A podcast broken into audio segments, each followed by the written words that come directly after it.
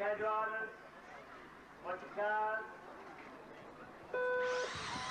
welcome back to Action RC, the podcast. When we sat down with two time world champion Joel Johnson a couple of weeks ago, it pretty quickly became clear that even a quick skim across the surface of a lifetime involvement in RC wasn't going to get us to all the things we wanted to talk about your feedback was so positive to that episode as well. And so today we're back with Joel, who's been so gracious to give some more time to finish this conversation. First time we explored mainly Joel's on track and world championship racing experiences. Today we'll pick up just a little bit more about the on track stuff before delving into industry experiences, particularly that nearly two decade relationship with Trinity, and maybe even a little bit about the current race scene from Joel's perspective.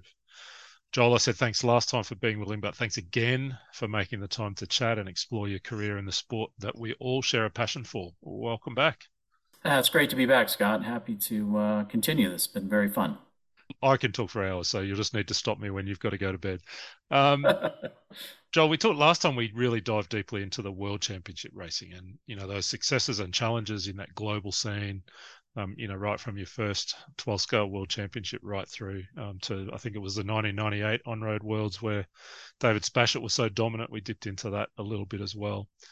But along the way, you've also won something like, if my numbers are right, 34 US national championships from that first 12 scale win in 1981 right through to 8 scale nitro on road in, I think, 2007. Maybe I've even missed one after that.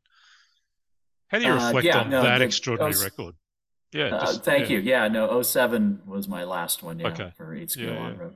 So how do you reflect on that extraordinary record? 34 is an enormous number of national championship wins.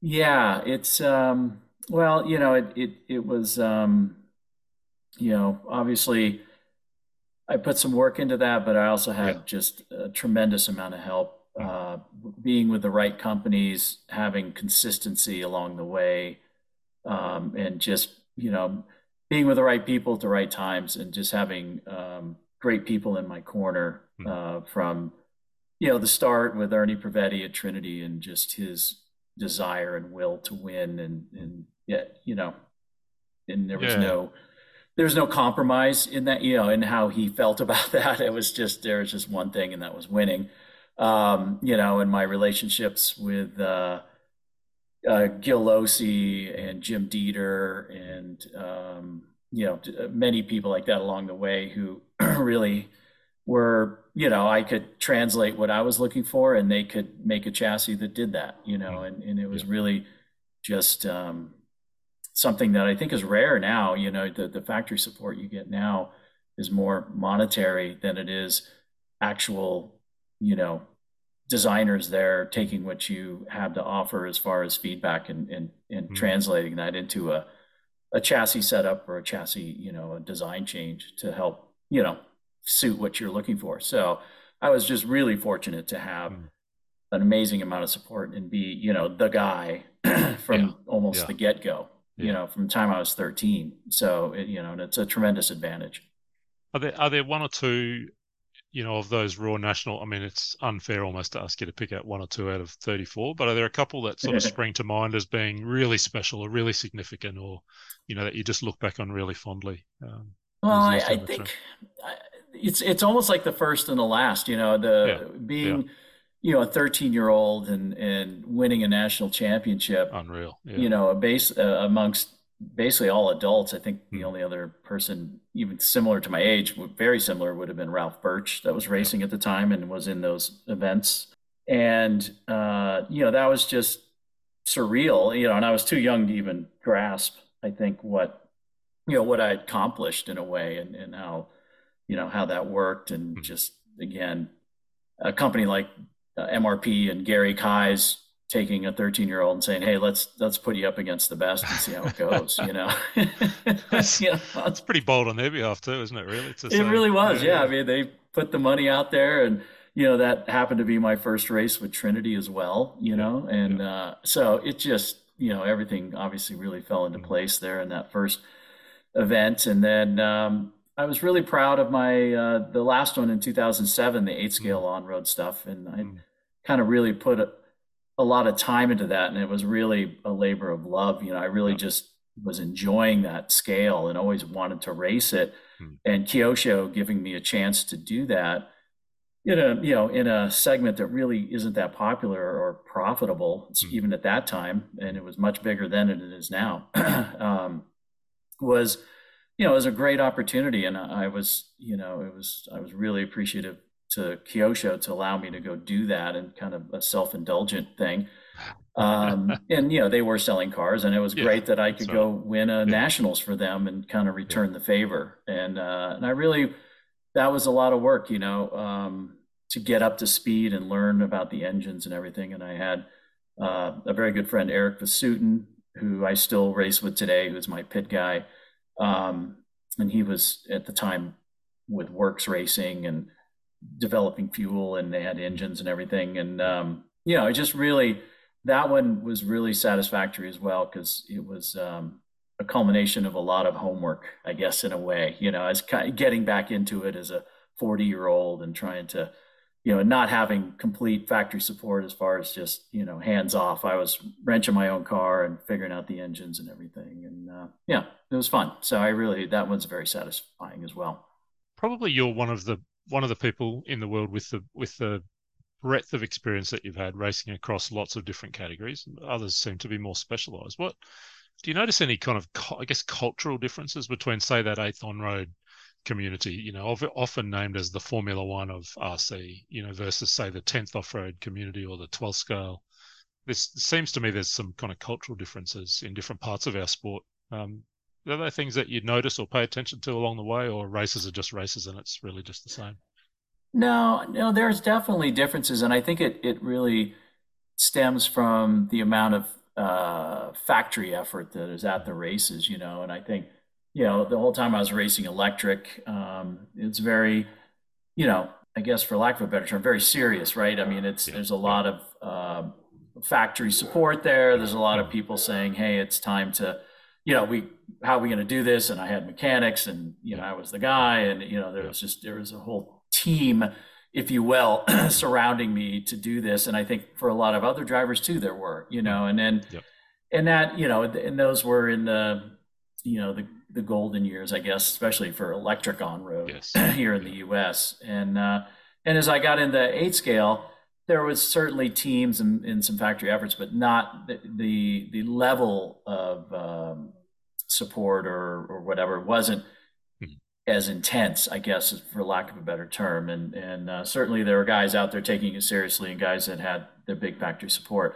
But it was a little more of, um, in a way, a, of a somewhat a little bit of club racer mentality along, you know, outside. Yeah. I, I just it just felt a little more lax, I guess, and that's yeah. because it was it's just a, a you know in this country for hmm. sure at the time just not as mm-hmm. participated in by the factories. You know, there's yeah. the most of the factory support would come from Europe for the mm-hmm. cars or whatever, or Japan, you know, and yeah. things like that. So there wasn't a lot of U.S. participation directly, you know, from mm-hmm. manufacturers. So that made it, it for, to me, it made it a little more fun, and and mm. it, and it was it was a fun group of guys that I got to know. So, but I, you know, I think it would almost be the exact opposite in Europe at the time with eight scale really, yeah, incredible. you know, yeah, yeah. so serious over there. Yeah uh, very interesting to look back into other parts of our history where eight scale has had a really strong factory support in the US. You know, a team associated with building race cars in that category, or Delta, or you know others who were building chassis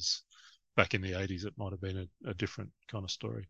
Yeah. Yeah. No, for sure. I mean, I I wasn't in that scale at the time, but yeah, mm. I mean the mm. Serpents, you know, the Losies were importing Serpent, and then you had Associated making the RC 500s, and yeah, there. So there, it was a big deal back then. Yeah, for sure. I think the last eight scale on road car that I drove was a two wheel drive RC 500. That tells you how long ago it was uh, that I. wow, it's that a while. Is, it's yeah. a while back. Yeah, yeah. um, before we, I do want to really dive into Trinity, but just one last question about the racing side we used to read stories in magazines about this mythical place called Lake Whippoorwill in Florida, this paved oval kind of place. And in those magazine articles, it always looked incredible. Um, I think you raced there a bit and raced, you know, maybe even won a nationals in that kind of paved oval part of the sport. Am I right in understanding that? And if so, what what was that Lake Whip and you know that paved oval scene like when it was so big in the nineties? It was oval was really really fun in the 90s. The the I think, in you know, so Whippoorwill was the first big, pay, you know, purpose built cement high banked oval built, you know, for for RC cars and Bob Hosh um, who owned Lake Whippoorwill, was you know, was really just a great promoter, an amazing showman. And he, you know, he built this little cathedral to Oval RC there at his campground in um, in Orlando, Florida, which is obviously a great place to go. Hmm. Um, and uh, you know, really started the whole oval, you know, this this uh, paved oval craze that that went around for probably five, eight years, ten years, maybe yep. in a really high volume uh, type of manner, if you will. Um, and it was great, you know, and, and it was, you know, Whippoorwill itself, uh, beautiful facility. Um, the races there, Bob ran it like a NASCAR race, and his staff all dressed like NASCAR oh, officials, and fantastic. they had, yeah, Lake Whippoorwill shirts on, and yeah, and you know, it was a it was a show. It was about mm. a show, mm. you know, for him and really putting it on for the spectators. And, you know, and I, at the beginning, it, it was so different, right, than anything mm. we had seen. And we were just like, it was really cool to us too.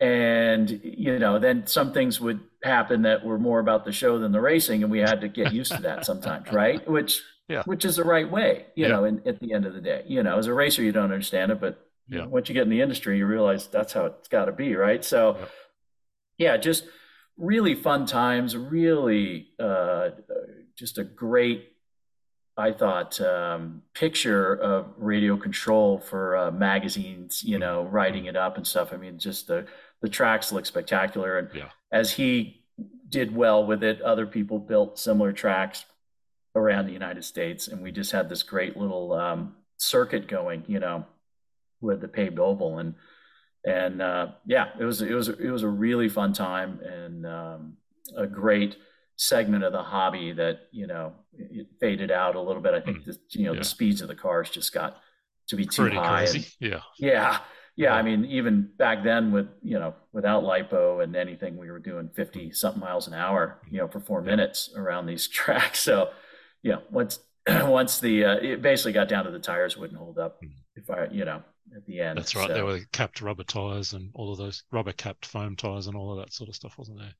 Right. Yeah. Yeah. yeah. yeah. So I think but, in Australia uh, there might have been one purpose built oval track at a place called Magic Kingdom in Sydney, and but there was a lot of a lot of racing done on bicycle velodromes. So you know, big sort of 300 meter, um, I don't know whatever that is in feet, 900 feet, 1,000 feet, um, right? Kind of lap length, and you know, speeds well up over 100 kilometers an hour, 60 miles an hour, that sort of yeah, that was a thing for a while. Not so much these days. Yeah. Yeah, that was a thing here too, which mm. I, I played with a little bit, but the cars were so far away. It was just a, I don't know. It was very strange to drive them, right? They were just so numb. Yeah. They were just yeah. running around and it, back straightaway. You're like just wide open and just trying to make sure you don't make too much of a steering input and the car's yeah. going to spin and do some weird things. don't, don't, whatever you do, hit the wall at that speed. Yeah. Crazy. Right. Times. Yeah. Joel, let's dive into the Trinity story. We've mentioned them in passing a few times. You drove their chassis to a world championship. You drove their electronics to two, and I mean countless other wins. It seems, from the outside, a relationship that defined so much of your career. Just talk to me a bit about your relationship with Trinity, the brand, and with Ernie Privetti, the man, and you know, and the rest of that team. But you know, we heard it started right back in 1982. How did it develop? What's that relationship like for you? Yeah. So, you know, I really look at Trinity and myself, or, you know, it's, I mean, it was really one and one and the same in a sense. I mean, I just, yep. I raced for Trinity and Trinity, you know, Trinity wasn't, was just coming onto the scene and I was a 13 year old just coming onto the scene and we really just kind of grew together as far as uh, brands, if you mm-hmm. will. And, uh, yeah, it's just in, in, a way, I think my name was synonymous with Trinity for years and probably mm. still is. You know, I mean, that's based. It's the only motors I really ran. I think I had a maybe a month or two of running something else here and there. We got in fights, but uh, for the most part, yeah, for my career, it was Trinity, and and uh, just um, one of those, in a way, magical uh, relationships that just worked. You know, mm. and um, the uh, you know they found me. I think I mentioned earlier, you know, through a mutual friend from my Mhm. dad's hobby shop who Yep. was into slot racing, and so it was you know just a luck would have it type of deal that we got hooked up, and um, and from that first race on, I mean, it was you know I you know even at 13, I could see kind of what they were up to as far as just uh, trying to you know, they're trying to figure out how this RC thing worked versus slot cars, but they, you know, they for what it was, they had a lot to offer, you know, Yeah. even at that race, you know, in a way for what for how small they were. And um and you know, Ernie, when I met him, was just, you know, a guy trying to start a new company, you know, and he was they were somewhat successful, you know, they were successful in slot cars Mm, yeah. um, in a racing sense, and you know, I'm sure from a business sense as well. But obviously, slot cars not nearly as big as RC. Not at that time, and no. uh, so, so yeah, it, it's um, you know, Ernie was just a super driven Hmm. person, and uh, you know, an amazing businessman. I mean, some would say ruthless, and he really was. You know, I mean, the guy was it was business is business and and uh, you know it's nothing personal you know Yeah. from from his perspective you know that type of thing. It's, it's this is business. And uh and but we got but we had a really you know an interesting relationship because he was in his 30s if i'm not mistaken and i'm a 13 year old and we're Yeah. starting to travel you know together around the country. So he was kind of like a dad right? Yeah, so i you know here i am this teenager you know and uh so he really you know, and I'm sure it's nothing he really wanted to sign up for, but it was, you know, I'm out there winning races, so it worked great, you know, and I, Yeah. I was, I think I was a pretty easy kid to hang out with. It's pretty mellow. So, you know, I was there to race as well. And, uh, you know, it just really worked out. I mean, he was a really type A guy, and I was a really laid back kid from California. So, Hmm. in a way, it's kind of the opposites attract, you know, he could go out and, um, do the you know do all the political stuff at the Yeah. races and, Yeah. and work with the promoters and Mike Reedy, you know, and he, he would get in all those type of uh, you know that type of stuff. All I had to do was just concentrate on my car and go Yeah. win races, and I didn't have to participate in any of the shenanigans, you know, that would come up just because of you know the the a bunch of small companies back then trying to really grab a a Yeah. big piece of the pie, and the pie was growing, you know, exponentially, you know, yearly uh, back then. So, so we had, you know, we had a really cool relationship. Yeah. Was he hands on on the motors with you in that time? Was he ever a hands on kind of motor man, or was he mainly on the business side? No, he was. No, Yeah. he in the be- very beginning he was hands on in the, on the motors, and Hmm. for the first few years he and then he had uh, Tony P because I can't Yep. nobody can pronounce, his last name. It's it's Przbilowicz. Happy to go Uh, with Tony P. That works. Yeah, Tony P. Yeah, so uh, Tony P. You know, those those were the uh, you know that was his business partner from day one, Yeah. and uh, so Tony did a lot of the the motor work as well. But Ernie knew everything about the motors, especially in the beginning, um, and was you know so from their slot car days they understood you know DC motors, and so yeah, he did. I would say the first two, three, four years that we Yeah. raced, he was really hand you know he was the guy handing me a motor. He was Yeah, the guy chewing the comms. He was you know, making it happen.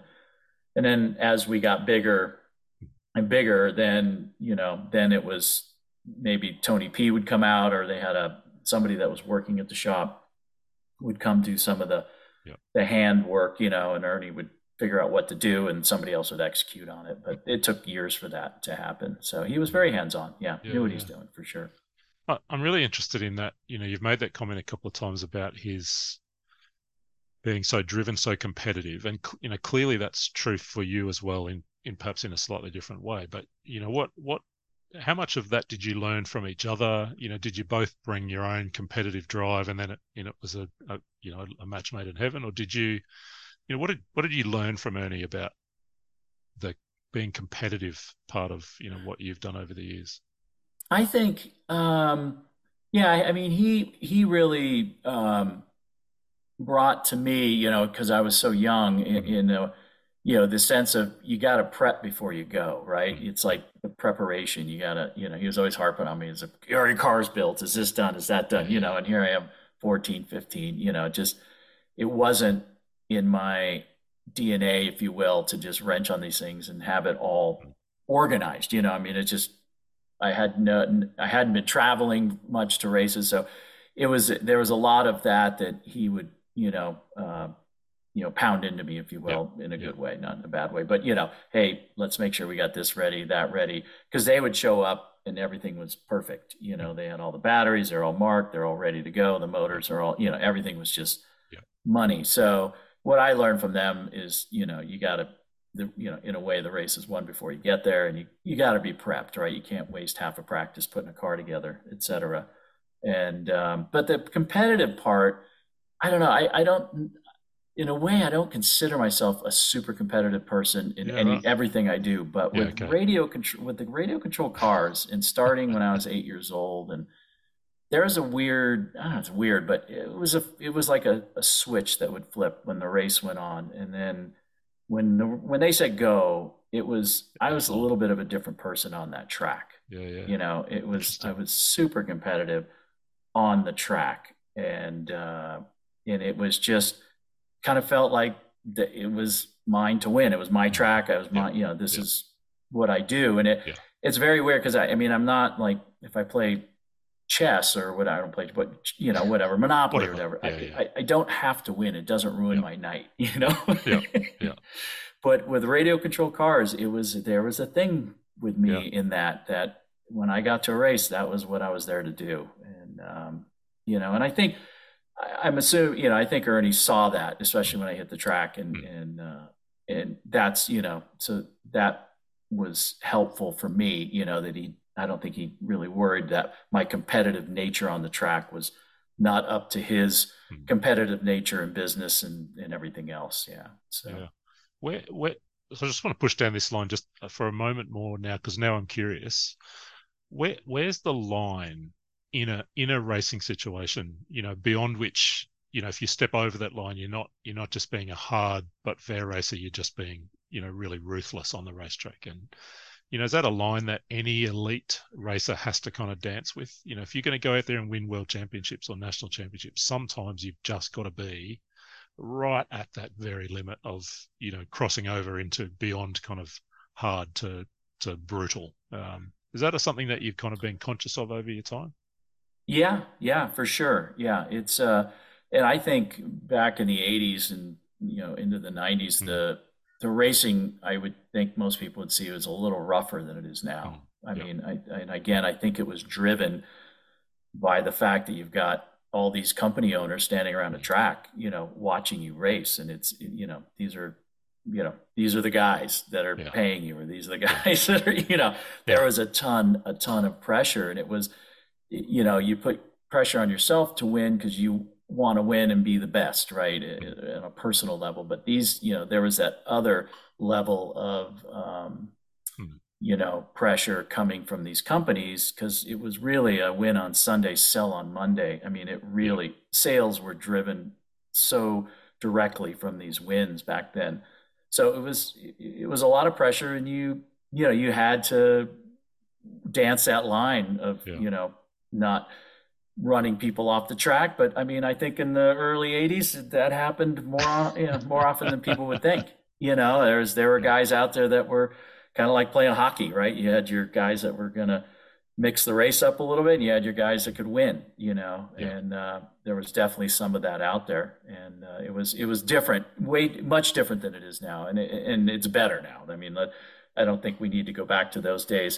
Uh, not that we were, you know, crashing each other directly, but certainly passes weren't as gentle as they are now, if you will. You know, it, there were some, uh, you, you, know, door banging yeah. for sure back that's then. A, that's a lovely way to put it. It from the outside, you know, from from outside the US, I've always been fascinated by what seemed like those just which you just alluded to there, those fierce battles, particularly between Trinity and Reedy, and then by extension. You know, between Team Associated and Losi, once Trinity had partnered up there in the 90s, it seemed pretty wild that rivalry um, on and off the track. Is that is that kind of how it felt on the inside? That just was it particularly Trinity and Reedy that were you know, the, the corner markers. Yeah, it was battle? it was Trinity and Associated. I think Yeah, okay. Reedy was always It's at the races, part of that. you know, mostly representing Associated in general, and he was so involved. And uh, but yeah, Associated, you know, Ernie. I think Ernie saw eye to eye more with Mike Reedy than he did with Gene Husting. Yeah. Um, you know, I think Gene's ideas and thoughts were really polar opposite in a way of what Ernie thought was best for the industry or racing and everything. And um, and again, it comes just I think two the two different philosophies are it's almost like a West Coast East Coast thing. you Yeah. know? Yeah, yeah. I was going to ask about that because yeah, that's probably a cultural reference that lots of us don't really understand from outside the US, but it seems a really different culture.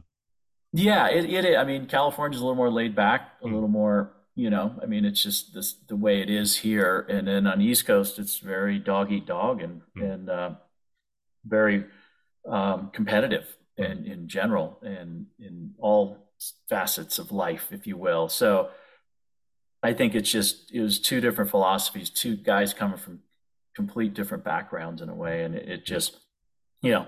Sparks. Ernie really so wanted to win, and you know, yeah. and, and Ernie rubbed Gene the wrong way, and then it made Gene really want to beat Ernie, and you know, and then I think Reedy was somewhat stuck in the middle, you know, in a yeah. way, because you know, towards the, I think what people don't realize, I think you know, Ernie and and and Mike were actually pretty good friends, Yep. and uh, they they had traveled to, you know, Ernie when he first wanted to break in the European market, Mike was the guy that said, "Hey, why don't you come to one of the races with me, and I'll, you know."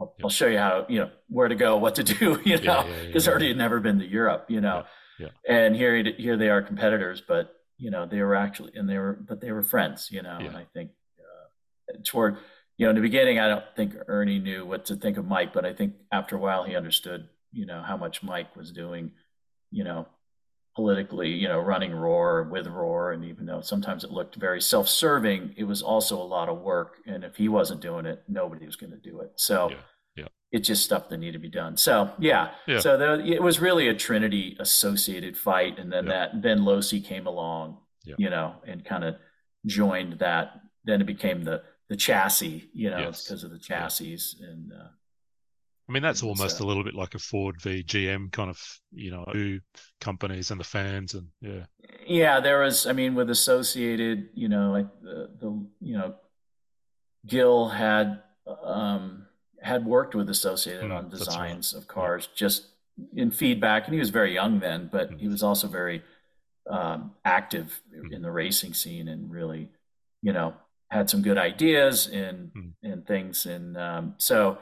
I'll, I would let him tell that story sometime. yeah. But uh, that, you know, I think the Losi, them making their own car, came from that part of you know that relationship souring a little bit at the Mm. end of the day and saying okay we'll just go do our own thing We'll and um, so that's kind of how that Yeah. rivalry got started That is a story I'd love to dig into another time. While we're on the topic of chassis, though, let's just come back to Trinity. That the Trinity chassis in its various iterations, I think Switchblade and Evolution, there might have been some other names. Uh, You told us last time about that incredible story from the 1992 Worlds of this prototype chassis appearing in your hands after the first day of practice. I- I'm, s- uh, you know, I'm curious about how rewarding it was for you to be involved in projects like that, like the development of those chassis you know, with Trinity in that era when on-road was, you know, really at its peak. Yeah it was i really i did enjoy it and i really you know i enjoyed working with jim dieter who was the Mhm. guy who did all the designs on those pan cars and um, you know jim and i just got to be very good friends and and um, you know we just kind of thought alike and you know he, you know i was able you know jim would have the ideas let's go try this i could drive it tell him well it's not doing this it's doing that and he you know i i spoke a language that he could translate you know Yeah, kind of yeah. he and gil both could take what i was trying to say and really turn it into something that i could win with and uh it was very fun and it was very you know it's and it's uh again back to winning all those races and national championships it was Mhm. it was a i think a pretty big advantage because i was basically driving a car that was designed for the way i drove you know Yeah, yeah. um and we were out there trying new things and you know jim just loved to you know try something new and and just wanted to show up with something that made people scratch their head and go, "Whoa, whoa, where, what is that?" You know, that's yeah. you know that was really he saw the value one in pushing everything forward and always yeah. trying to go faster, but also doing something that's just different. And if you can go fast with something that's different, nobody can go copy your setup. You know that, and that's huge. And it's a it's big a advantage in, yeah. a, in the mind game too. It's yeah. it's a it's a big advantage. It, it must be quite a challenge for a designer like Jim. And a few episodes ago, I spoke with Robin Schumacher about their the Schumacher approach to engineering. But to to be able to build a car for you, Joel Johnson, to go win a world championship, and for you know Bob and Phil and you know Andrew to kind of race at their club the next Saturday on a you know dirty, dusty car park sort of a circuit must be incredibly difficult for an engineer and for a designer like Jim to kind of straddle that. You know the diversity of what it is product's going to be. Yeah, I think you know, and I think the the evolution, the EV10 was a, a pretty good example of that because we mm-hmm. went to that inline design which you know at the ranch pit shop really worked well. Mm-hmm. Um, you know, kind of a high bite purpose built track, and uh, but as we started racing at more more tracks, more services, different you know parking lot tracks, mm-hmm. which were quite prevalent. You know, most of the national championships were raced on were parking lot tracks. Mm-hmm. Um, without that high bite, they were it was a much different car. So, you know, I, I, think in the evolution of it, it actually went back to having, you know, some saddle packs and move, trying to move the weight back to get a little yeah. more traction. So it is difficult uh, and it's, it's hard, you know, it's to build the Swiss army knife of chassis is, uh, that's a good way to that's a difficult, yeah.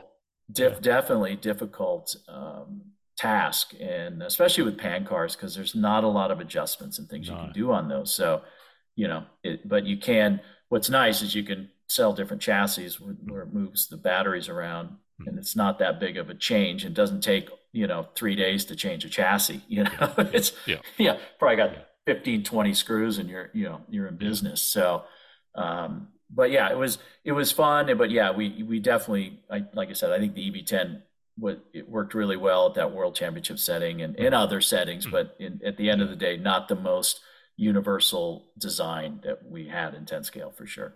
The other part of on-road, which is which distinguishes it from off-road, is the is the degree to which aero and body design plays a part. Did you get involved in kind of you know helping test and develop body shells of you know in that era that that were producing different yeah not not as much um, andy's i ran andy's bodies um, when i was doing that and andy was very active in southern california and uh, so we I wasn't really testing them, but I certainly was using them after he would you know brought them out. Yeah.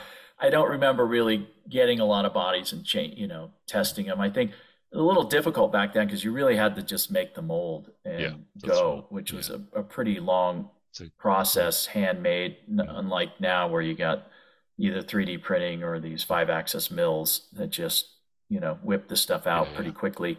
So we kind of you know, they had to take what we had and go, okay, we'll just try, you know, instead of modifying the same body, you were a lot of times it was you were just it was a whole different car. Like the Nissan GTP was the hot mm-hmm. car, so mm-hmm.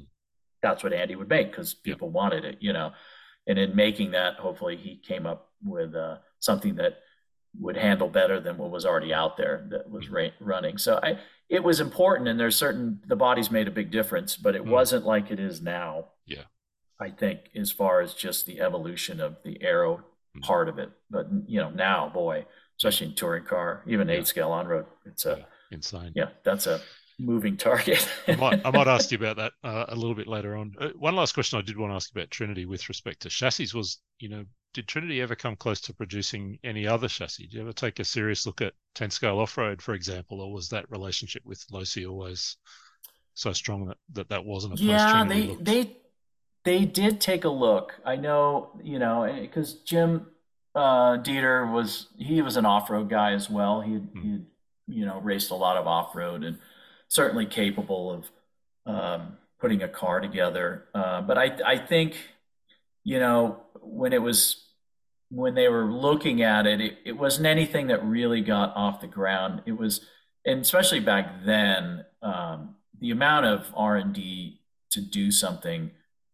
was very, you know, people weren't copying a lot of things back then. So, you know, Yeah. Jim would always want to do his own thing. And, Yeah. And I just, I think at the end of the day, they decided this is maybe a little bigger undertaking than we wanted. and they wanted to, you know, to do. Cause back then, I mean, the Losi and associate, that was, those were some serious R and D Yeah. departments, if you will. That was Mhm. real development going on every week, Yeah. you know, improving things. So, um, and then I, I think that's, you know, when, when Trinity and Losi kind of got together there late in the 90s, if I'm I'm not sure the dates, but, Yeah. you know, and Ernie had actually bought into the company. Hmm. Um, that was Ernie, you know, I think he saw that as the proper way to do That's it the way to do instead it. of Yeah. trying to do his own thing. Yeah. Yeah, yeah, yeah, fair. A relationship of that length, you know, that you've had with Trinity has to raise the L word, the L question of loyalty. So I'm you know, just curious as we kind of wrap talking about Trinity and move on to some other things, what it, what it meant to you to commit to Trinity for so long and what it meant to you that they committed to you for so long. Loyalty is an interesting thing in our in our sport, our industry. What what's loyalty meant for you in terms of that relationship? It was, I think it was really, it felt like family. Hmm. It, was, it was, uh, you know, we, you, you go through so much and you, you know, we really were in the wars back then, if you Hmm. will, right? I mean, these were really, um, pressure packed races and times and you, you win the races, you lose some and you, you, got the highs, the highs of the highs, the lows of the low. We had this, you know, as we call it in the U.S., Hatfield and McCoys, the Associated versus Trinity, and the and the you know, it was just there was like there was two sides, and it Yeah. was like there's no going to the other side. It just you know, it, you became part of the family, and this is Yeah. what you did, you know, and it just there really wasn't any question, you know, it was.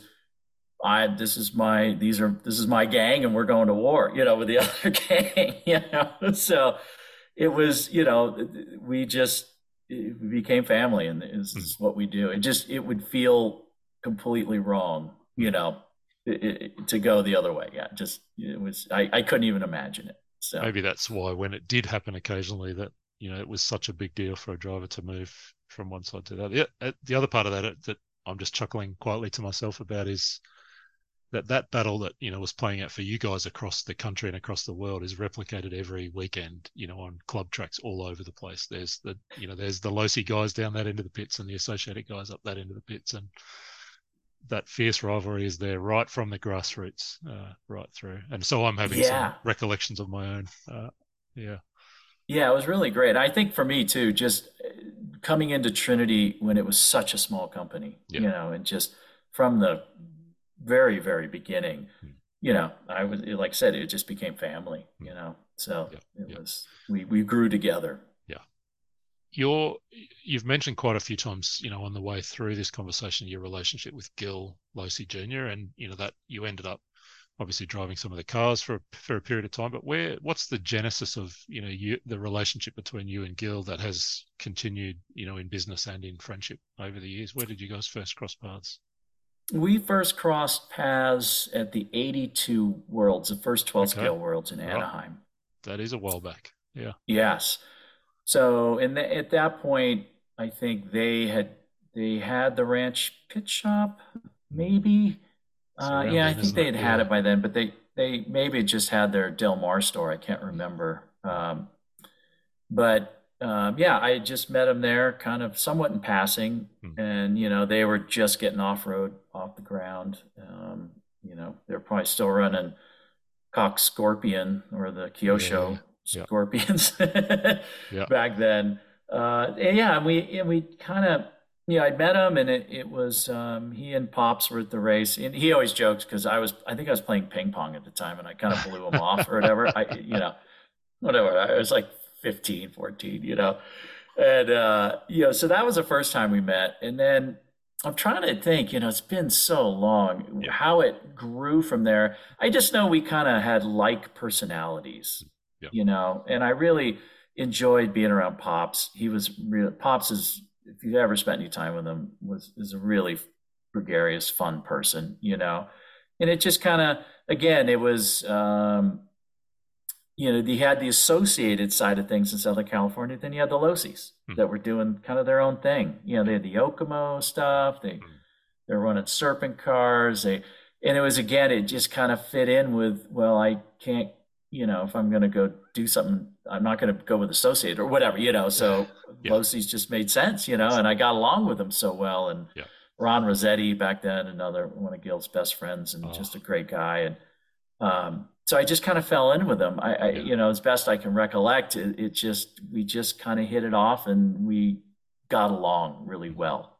Yeah. So, um, and then through the years, just the relationship grew, and he's making chat. You know, they start doing their own chassis, and and you know, I think, you know, for Ernie, they were a nice outlet for Trinity Motors on the West Coast. Yeah. Um, you know, and at one point they were doing their own stuff too. I know with Yeah, uh, there was a few uh, lines of motors went there for a few years. yeah, yeah, they Yeah. had their own stuff, and and um, yeah. So and and again, I you know really it was really more just the relationship Gil and I had. Just I mean, we just looked to hang out and just go Mhm. do whatever, and and maybe it's it's also you know we like doing things other than RC stuff. You know, it Yeah, was yeah, yeah. we could also get away from it and still hang out together, right? Mhm. It wasn't just based on on the, our interest in RC. So, and that's you know just continued on to this day. I mean, I still talk to him probably once a week at least, and um, you know, of course, with AKA, we were very, worked very closely together, et cetera. And um, you know, we just we he could, you know, I think looking at it from a a designer, you know, driver perspective. I mean, basically, we had very similar driving styles, and uh, Yeah. kind of if he had a car he liked, I loved it. You could drive it. You know, if Yep, he yep. he would take his car and be running a practice and say, "Hey, try this," and I'd go, "Okay, I need your car." you know, let's just swap to radio gear. Yeah, yeah. Nice. So it really that I mean for him I think that was great because you know especially for on roads on the on road side where he could have somebody of my caliber that he could Yes. just go do his own thing in practice. And then when he felt he had something good just hand it to me and it was magic you know and it would just we'd go win races. So um, that was pretty fun. It was, Yeah, uh, and, and you've talked about with him and with Jim, the you know the language c- that developed between you in ways that you know you could just ask for what you needed and he could understand that, interpret it. Um, that's a pretty exactly rich, yeah pretty rich relationship. Just tell me a little bit about the AKA story. I don't want to go too deeply into it. I do have one particular question I want to ask you about what it's like to race for national and world champs as a manufacturer with AKA, but just as a as by way of an intro, just give us a quick kind of intro to the AKA story. That's you and and Gil with Kyosho, I think, is in the first part of it, and and then you go separately after that. Is that right? Yeah, yeah. So we it was a brand we started uh, for Kyosho, and um, you know, Gil had come on to work for Kyosho as a designer, and we had hired uh, Mark Pavidis was there working for Kyosho as well, and and the goal was to to to make Western products, if you will, take you know have Kyosho have American design products, and uh, so the the first thing it, they we weren't tasked with any specifics. It was just like let's go do something with these guys. So right. we chose chose tires um, because it's a consumable, Yeah. and uh, I think it's something that Gil wanted to get back Hmm. to, into, and it, it- you know we knew it, would- it could generate revenue right away Hmm. uh, without a ton of R and D, and um, so that's what you know that was kind of how it got started Mm. and um, we, you know, when the when the uh, stock market, we had the issues with the housing Yes. market here, and uh, the Yes. economy collapsed. We were able very, to, very politely put the issues we Yes. had. Yes. yeah, yeah. It's uh, so we're um, we were able to purchase the brand and, and Okay. what we had done uh, from Kyosho and uh, start our own company in Hmm. 08, You know, and Mark came with us, Hmm. and um, you know, it was uh, something I never really thought I would ever do. Hmm. Um, but it's just one of those things that the opportunity presented itself. We had the resource to do it, and I'm like, Hmm. okay, you know, here, here we Yeah, go, you know, and you know, we had we had you know Pops as a as a, a nice uh, counselor, if you will, the Yeah. the guy who's done it all before, which is Yes. nice, and then Gil as well had always been there along the way. So we had a very a, a, good leg up on how to get a company off the ground, Mm. and um, it was it really was fun, and it was a fun time to to um, to get that company going. And I think it, it was really good timing. I mean, eight scale off road was just you know Just just, starting to yeah. take off. I mean, it had Yeah. taken off already, but it was really Yeah. on its way up, and there was still a lot of years left Mhm. in the growth. So we hit it just right. Um, and I think we did some things. You know, Gil's work with the the closed cell foam, which basically revolutionized, you know, the Mm. tire industry. Yeah. I mean, you know, once we figured out how to make that work, I mean, you know, when was the last time you saw an open cell foam in anything? It's not, it's not Right. very common. That's right. Yeah. No. so except for maybe rock crawling. So it's uh yeah, I mean that was, you know, that was all Gil. That was, you know, Mm. that's the way he thinks. Uh, you know, he's not going to go out and do something somebody else did. Yeah. It's going to be no, we're going to go do do it do it differently and I think I have some ideas and Yeah. it took him a while to get it done. It was really difficult to to find manufacturers to do what we wanted to do, but man, Yeah. he got it done and um, you know It's that really set us apart and Yeah. you know that our packaging with the was really that was another fun thing doing the what we call the jerky bags you put like beef jerky in that's Yeah. that's what we saw on the shelf we're like why can't we put a Yeah. tire in those you know and uh that was that was pretty cool and and um you know now everybody uses those bags Mm. you know for their right. tires Yeah. and um Yeah. so it was it was really fun it was a really fun ride Mm. uh, with AKA, and we we really I- I'm pretty proud of what we got accomplished and and um,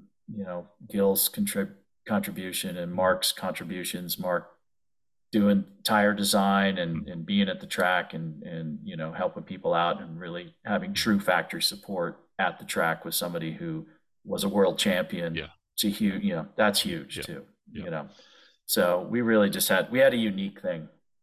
And so if I've read the results right, you know, along the way you got to race with some amazing people and, and go after some world championships. And so the list that I've made out of my research is Cody King in 2010, Ronnefeldt 2016, Ongaro 18 and 22, maybe on the front end of Jared Tebo's win in 2013, a front uncontrolled tire. So, um, firstly, is that the right list of world championships that came with AKA? And secondly, what's that like for you? You know, having raced on track for worlds, then to be a part of a company that's, you know, helping these kind of guys, you know, go be world champions. Yeah, it was. I tell you, I, I think I said it before, but I'd much rather have a transmitter uh, in my hand than uh, stand trackside and watch these things. Oh, Yeah.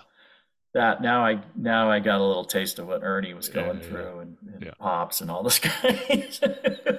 Uh, but it was it was it was very it was very satisfying and Mhm. and uh, you know again it comes down to the team you have uh, you know as far as our designers and you know with Gil and Mark and and uh, you know we just we were putting the work in and it, and it was very nice to see it pay out pay out you know and and in, in race wins and uh, it was satisfying it was fun and I, it was I I also enjoyed working with some of the younger drivers and Mhm. and uh, just on the mental aspect and kind of show you know working with them on racecraft and Mhm. how to handle a long main and and you know what my thoughts and ideas were and Mhm. and you know it was um that was pretty fun as well and talking with Ron and Rona folks you know were I they had been with Kyosho for so long and we had had such a great relationship and I really love those guys and uh they you know I really enjoyed working with the drivers and, and getting to put in my two cents with them every once in a while when they would ask and uh I, you know, so it was very, it was very gratifying Hmm. and, and nerve wracking at the same time, man. Those, those mains are way too long to sit and watch as a, as a Yeah. company owner. And some of those racetracks, I mean, I'm thinking about, you know, Ronnefeldt's win in Vegas, wasn't it, in 2016? The way that the way that racetrack was and how difficult the conditions were by the time the mains rolled around. Oh Um, my gosh. when anything Yeah. could have happened.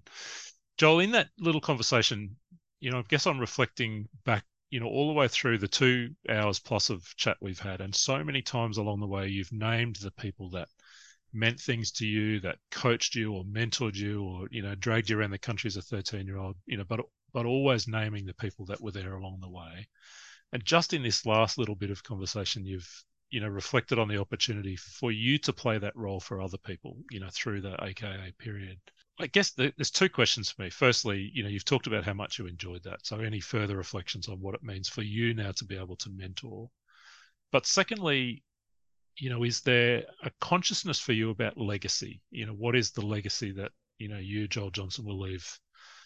You know, in this this phase of your time in in RC, as opposed to you know when you were kind of the all conquering race winning kind of guy. So, you know, so the two parts is you know what does that mean to be able to coach mentor support um, and then you know do you do you have a consciousness around legacy and you know what you leave behind you in in the sense of the sport yeah i think uh, it's you know as i've gotten older and certainly got involved with aka hmm. i started to have a sense a little bit of sense of that and and um, you know it was you know i was it, there's not a lot like I, this podcast is great and, and because of the you know in a way we're we're kind of talk we're talking history and hmm. there isn't a lot of uh, recording of history in uh, this our sport our hobby and uh, and it's really yeah so for me you know I I'd show up to eight scale on or off road track you know even with AKA most people there didn't even know I raced yeah. RC cars yeah. right? Who is this guy yeah so who is this guy exactly I, I remember I think if, when I won the I think it was when I won the eight scale uh, on road nationals in in 07. Everybody was in Japan. I think it, that was the same year for the the on the electric off road worlds with yep. Kyosho. I remember one of the kids that was there racing for Kyosho. I remember somebody say, "Hey, Joel won the." You know, they were in the van going back from the track or something. Hey, I won. You know, he won the eight scale on road you know, uh, nationals, and the guy's like, "That guy races," you know.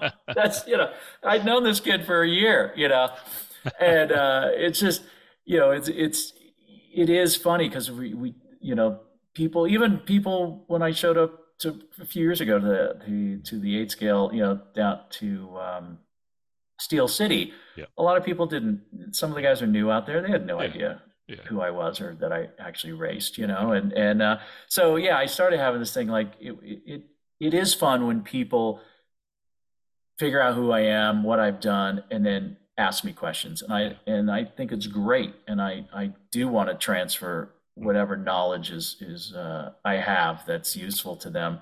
Happy to hmm. you know give them my thoughts and, and ideas, you know, and and it's uh, I've really had a lot of fun talking to some of the new guys out of Steel City when I was there, and there's some really fast young kids out there. And um, you know, when they would ask or want, you know, it was I would I would definitely tell them, and I think it's important, you know, and and I and you know, going forward is in in a legacy, and and uh, you know, I would I don't know what how that will come to fruition what what yeah. my legacy will be but it is something i do want to continue hmm. you know in the in the sport and and continue being active um like you know if, if it's eight scale on road that's fine if it's yeah. something else i'll do it but i really love you know the fact just to to be participating in it and the critical thinking part but also hopefully giving my two cents here and there on how things, you know, where things should go and how it should be, you know, what what I feel it, you know, the future should be. And because um, I, you know, I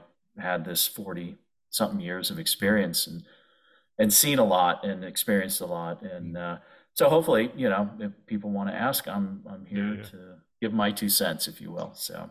Well, I, uh, I want to ask right now. So I want to I want to kind of draw on that 40 years of experience and history and you know all of that, and ask you a few questions about RC today. You know, probably this is kind of as we start to wrap up. I'm you know conscious of the time you know burning away again, but I do want to ask you about a few things today. Firstly, I guess you know just a, your, your general assessment of the health of the racing scene in general. You know, around what you see now as we've come out of or coming out of COVID, and you know it feels like a lot of energy around the place. Do you feel like we're in a good spot right now? Yeah, I think uh, certain scales are. I, I, think you know, like in the U.S., eight scale off road seems to be extremely healthy. Mm-hmm. Um, these, you know, the we've been very fortunate that some some promoters have been putting on races and worrying more about the experience of the race than the yep. rules, if yep. you will. you yep. know, it, it's more about the racer and the, mm-hmm. and the and the experience than it is settling a winner. hmm. you know, if you will, and uh, it's really helped that that segment just thrive hmm. and uh, you get these you know psycho nitro blasts the, yeah, the dirt the crazy races you know yeah, yeah. all these races are getting a thousand entries 500 600 entry running 24 hours i mean to me it sounds insane like 24 hours you know come on guys you know whatever who wants but, to practice at 3 a.m yeah. Right exactly but it's really a festival. I mean this is right. it's a it's a you know it's it's a bunch of guys hanging out and having a great time and that's what it should be about you know? I mean this is a it's a social thing and uh, they've really tapped into that with the with these big races and people are soaking it up and hey the the industry would be a lot different without these guys putting these big races on and putting on and putting on quality events you know yeah. and the ones that people want to keep coming back to and you know so in my opinion eight scale off-road healthy you know, from a uh, the the um, average racer side, you know, I mean, it's very healthy. I think, you know, the pro racing is having its issues um, in a way, just as a, I think as the manufacturers become mm-hmm. more and more consolidated, you know, yes. it's harder to to um, put ROI on paying a guy and send him around the world, mm-hmm. you know, in in in a lot of these scales. So that side's going to have to have some reboot, hmm. um, some outside sponsorship. It's going to need to come in and, and help support that, and um, and I'm sure it will. Hmm. It'll it'll it'll come about. Um, I think the guys at Live RC, I think, will be the a little bit of a conduit for that, um, yeah. just because of their they have a lot of contacts now outside in the full scale racing, and they and they get it. You know, yeah. they're they're they see the light on where it needs to go, um, just from that exposure alone. So um, the on-road scene, you know, the, the, electric off-road, I think is pretty is pretty healthy. Hmm. Again, it's um, the you know the I think the the brushless stuff and the and the uh, lipo, which I know is old hat now, but to me, it's it's that's a big deal for electric. Yeah, considering yeah. what we used to have to do, and a lot yeah. of people don't even understand no. uh, what we were doing in between heats. Mm. You know, with batteries and motors. But mm. that, that, I think that side will always be pretty healthy because you can't. And the carpet, I think again, uh, the carpet is what's helping that grow again or mm. or be more viable because you just can't throw dirt into a building anymore no. like we used to because of just the the health aspect of it that everybody's kind of figured out. It's not good to be breathing dust all the time.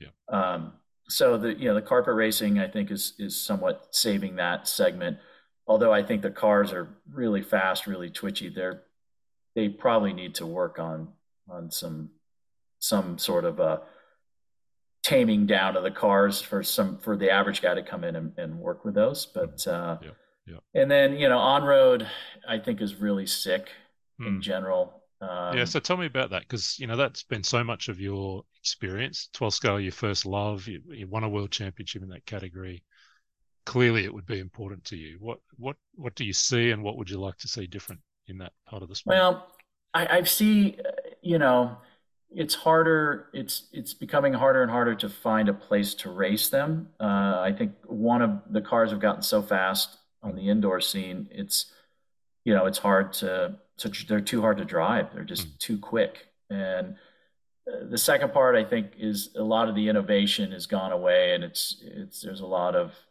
um, people just copying the basics of the car and, and, putting their spin on it, for lack of a better term, um, without really just doing their homework and trying to improve things. And um, and some of it, I think, it's driven a lot. It's it's the the values being pulled out of of of these cars in general, in all scales, and really just because it's so easy to copy and so easy to to duplicate um, that it doesn't warrant the R&D budgets like it used to back in the day, you know, because it was much harder to to go get a car made and, and things like that. So it's a little, you know, some of this is just a product of, of the manufacturing, hmm. um, how good manufacturing's gotten and how easy it is to to just hand somebody something and you know weeks later you could have a working prototype. Yeah, yeah. Is, um, is part of it to the relative rules stability with respect to chassis. So, you know, we've been working within the same box in touring cars now for 30 years, in off road for 40 years.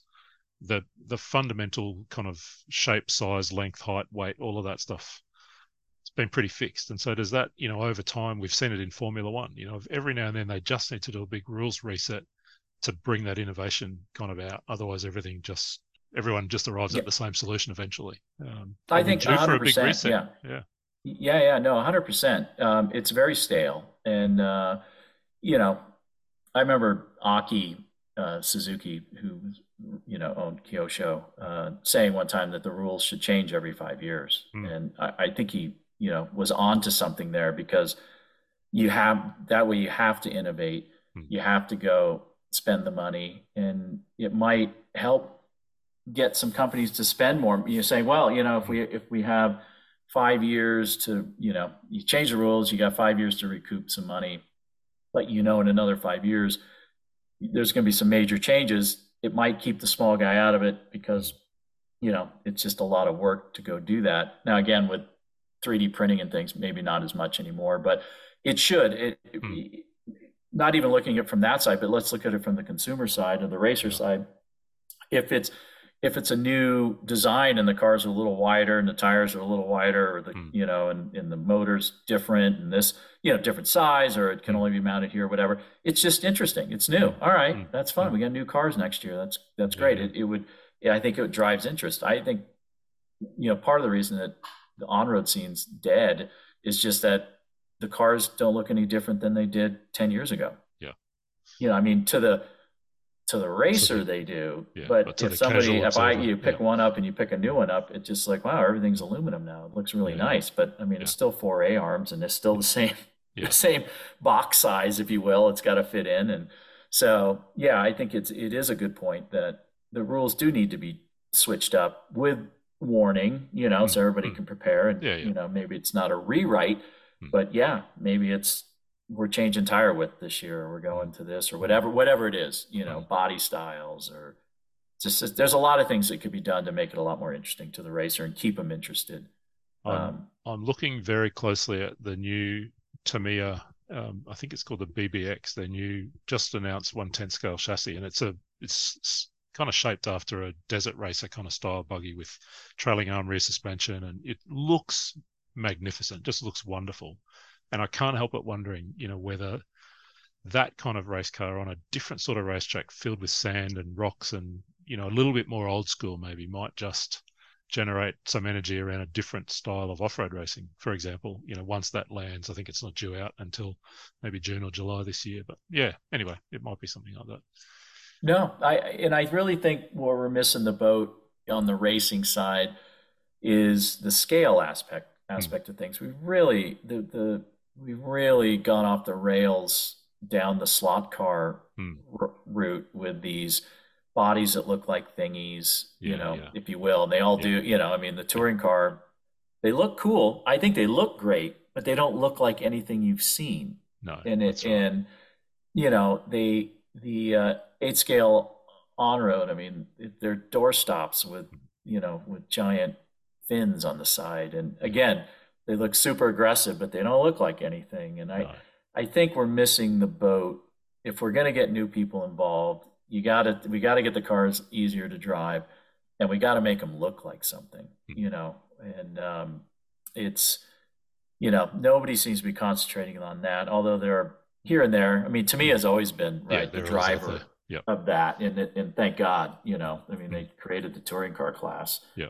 Um, and but you know nobody seems to be really pushing that and and seeing where it can go because i you know i always you know the, i remember in the old days you know getting a body approved and it was always you know it, it was just subjective right it's just like mm-hmm. well it's supposed to be a, a you know yeah. nissan gtp car or whatever it is, mm-hmm. and you get send a picture and oh, it looks close enough and blah blah blah and I, I was you know and it, I, I don't I probably was Dale Epp from from Protoform or whatever. I think I heard this from that was you know why don't we just make everything have to be licensed? You yeah. know, and I'm like brilliant. Yeah, the, the, the, we don't even need to approve bodies. Just put if it's got the license by hmm.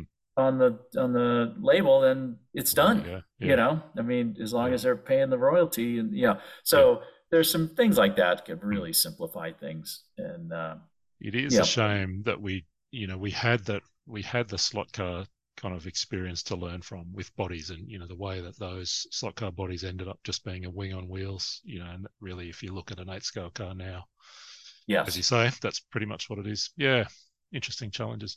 The other question i wanted to, to ask you and this is i'm going to try and draw a long bow here but connect the 1989 worlds in australia that you know we spoke of last time with those yokomo tires that dominated that event right through the most recent eight scale off road worlds in Redevan that seemed a bit of a tyre track. You've got experience with AKA. Why have we not seen control tyres in eight scale off road? Do you think there's a place for it? There's like 15 or 20 different tyre manufacturers now. I'm curious about control tyre and eight scale off road. It seems an outlier to me. What, what, what do you make of that? Well, you know, as a racer, I say, yeah, boy, control tires really, in a way, level the playing field without mm. doing a deep dive into that. You know, there's, of course, there's always, well, the tires I pulled out are completely unbalanced. And, sure. You know, yeah. whatever, you know, yeah. There's all that. There's, you know, mm. the, control tire only works if, if the quality of the tires yes. and the consistency is there, right? right. So, um, but I think the, with, the thing I don't like about control tire is it takes a complete segment of the hob of the industry out of the the the race, out of mm. out of benefiting from the race somehow by mm. winning yep. it. Yep. You know, it, and I think with the tires, I mean, from my perspective, the tire manufacturers, if you look at the sponsorship sheets mm. or even the overall race sponsors for the last few years, the tire guys were the ones putting up the money that's true. at these races to, yeah. to promote them. You know, mm. it wasn't mm. team associated, it wasn't Losi. Mm. It's not, you know, it's not Kyosho's. It it was JConcepts, it's AKA, it's mm. Proline, it's mm. you know, it's now, you know, what do you got? Hot race and you know, a million other things. So there are you know, it's, others, yeah. Yeah, I mean, there's a lot of them now. I mean, I think when we started AKA, there was like five manufacturers, mm. and now I don't even know how many there are. it's got to be quadruple that at least. Yeah. Um, so, you know, it does limit, you know, when you got these companies that are willing to put the money out to be title sponsors or even even um, you know associate sponsors whatever hmm. when you say it's a controlled tire i put my wallet back in my pocket and go well, yeah. well that saves me some money yeah. you know but now, and now you, you know who's going to pay for those tires at the race well it's going to be the chassis manufacturer that's got to put that up i'm not paying for to buy someone else's tire, yeah. some other brand, yeah, yeah. you know. Yeah. Um, so you know, I think it has its it has its um, I think it had its time, but I don't think you know it came about because of you know that race in '89, mm. you know, where if you didn't have those Yokomo tires, it just wasn't happening. But nobody had ever seen a tire like that, right? I mean, that was just oh, that's a new that's a whole new concept and what we're trying to do.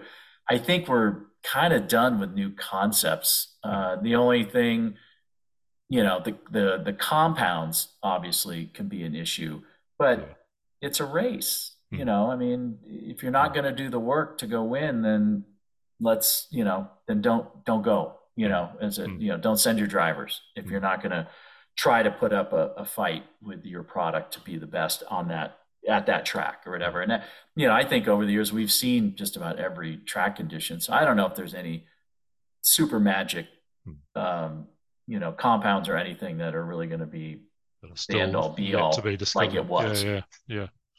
It, it, it's interesting to me to look at the number of manufacturers who are involved in eight scale off road versus 10 scale off road and, and even the you know, while that kind of innovation has slowed down, there still is new kind of things coming out. More so, it seems to me, in eight scale than tenth. And so, you know, part of me wonders whether the controlled tire environment of big races in tenth scale, in a sense, stifles innovation to some degree, whereas in eight scale, because it is any one of those 15 or 20 manufacturers can show up at a world championship and fight for it. There's perhaps more motivation um, to to be constantly pushing the boundaries on what a tire can do.